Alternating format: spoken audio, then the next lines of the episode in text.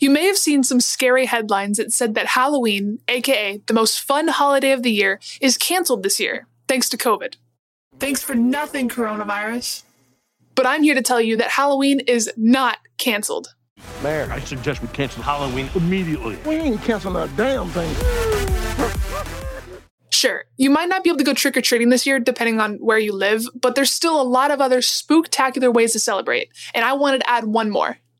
We've already explored some supernatural stuff on this podcast, like ghost stories, werewolves, and magic. But this time, we're going full Halloween. So grab your cat ears and witch's brooms and get ready for a frightfully good time, know it alls, because I'm about to put a spell on you.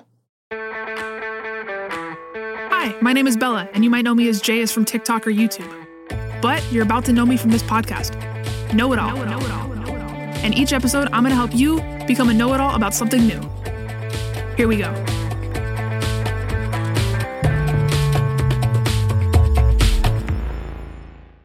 Just like some people celebrate their birthdays for a whole month, I've been celebrating Halloween since last September.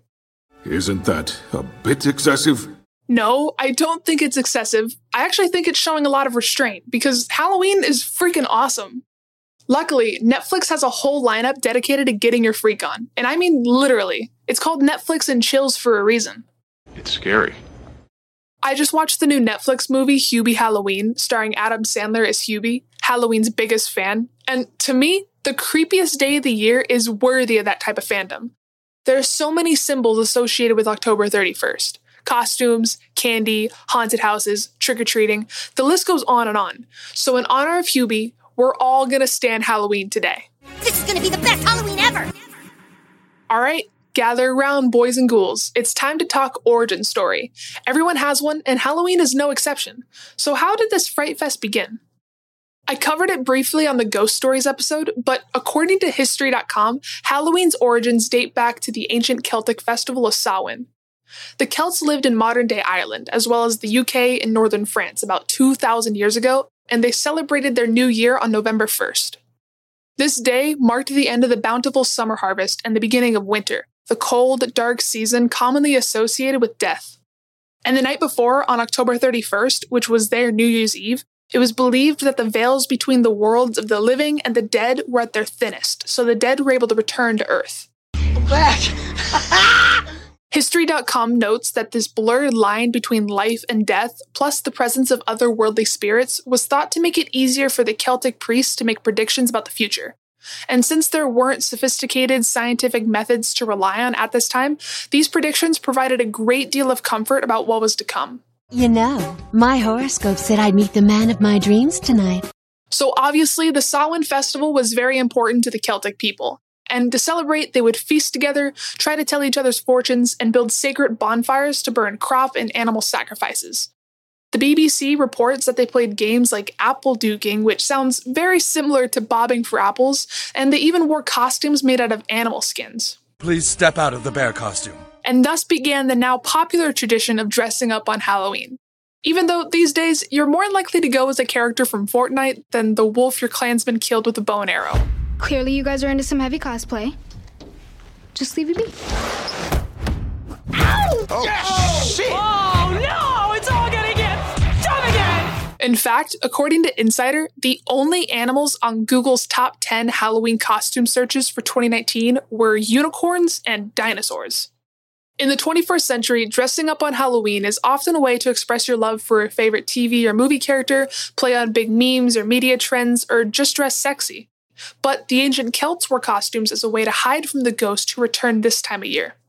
Parents.com notes that people wore masks when they left their homes after dark, so the ghost would think that they were just fellow spirits. And when you think about it like that, a ghost is actually a really good costume. Just, you know, just trying to fit in a little bit. But back to the history lesson at hand. Of course, the Catholic Church wasn't content to stand idly by and let a pagan holiday flourish without them. So in the 8th century, the church moved All Saints' Day, a holy day celebrating the saints, to November 1st, with All Hallows' Eve falling the night prior on October 31st. According to the BBC, quote, it is widely accepted that the early church missionaries chose to hold a festival at this time of year in order to absorb existing native pagan practices into Christianity, thereby smoothing the conversion process, unquote. Damn, the Catholic Church straight up took over Samhain to make it easier for them to indoctrinate the Celtic people into their religion. That's some pretty shady stuff, and it obviously worked. Today, 78.3% of Ireland's population identify as Catholic. And what do you know? The Catholic Church isn't the only entity looking to steal a good idea. Fast forward about a thousand years, and corporate America wasn't content to stand idly by and let a religious holiday flourish without them either. You're stealing too? What are you stealing? Of course, All Hallows Eve was eventually shortened into the catchier, easier to say Halloween. And per timeanddate.com, in the 1900s, the commercial holiday of Halloween that we all know and love was born with the advent of mass produced postcards and die cut paper decorations. Then, in 1916, TheKitchn.com reports that the candy companies were looking for a way to peddle more product between Easter and Christmas, so they invented Candy Day to boost their fall sales. Candy Day was celebrated the second Saturday in October and branded as an opportunity to spread friendship and goodwill. Oh, yeah, and make a bunch of money. Soon after, Candy Day was renamed to Sweetest Day to link the concept of candy and friendship. Gretchen, stop trying to make fetch happen. But thankfully, as Halloween got more popular, the candy companies stopped trying to make Sweetest Day happen and started pushing consumers to give out candy on Halloween instead. In the 1930s, Halloween costumes began to appear in stores, followed by the popularization of trick or treating in the 1950s. With each passing decade, more and more Halloween related paraphernalia became available for purchase. Today, Halloween is a big business. According to Bazinga.com, Americans spent a record $9.1 billion in 2017 on Halloween related purchases, including costumes, candy, decorations, haunted houses, and other entertainment. Halloween show money. And apparently, a lot of Americans have a sweet tooth because out of all the candy sold annually in the US, one quarter of it is purchased for Halloween. That means we buy approximately 600 million pounds of candy every year for Halloween.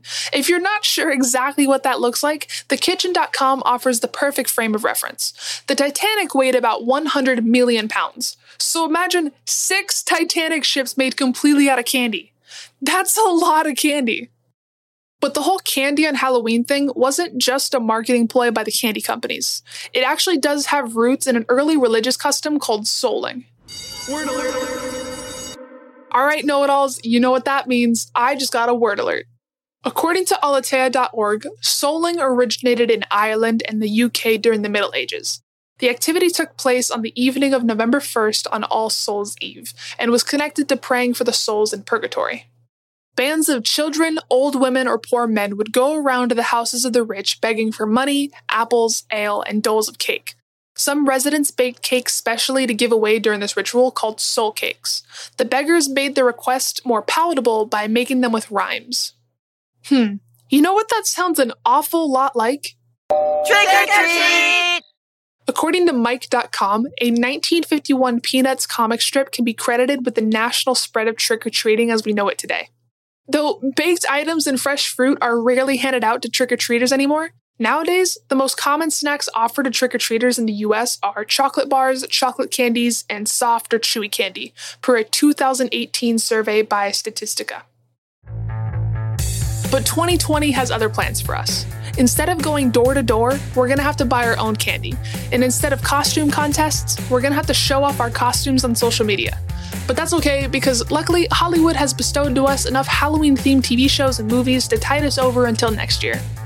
So that's it for this week's episode. Hit me up on TikTok and Instagram at OnlyJayus or Twitter at NotJayus and let me know what's your favorite part of Halloween. Also, I want to see your costume, so tag me in your pics. And if you like this episode, remember to smash those five stars and leave a nice review. It's super easy, and when you rate and review the podcast, it helps other listeners find me.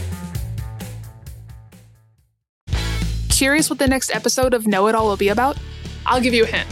What is a game that is made for kings and queens? Think you know the answer?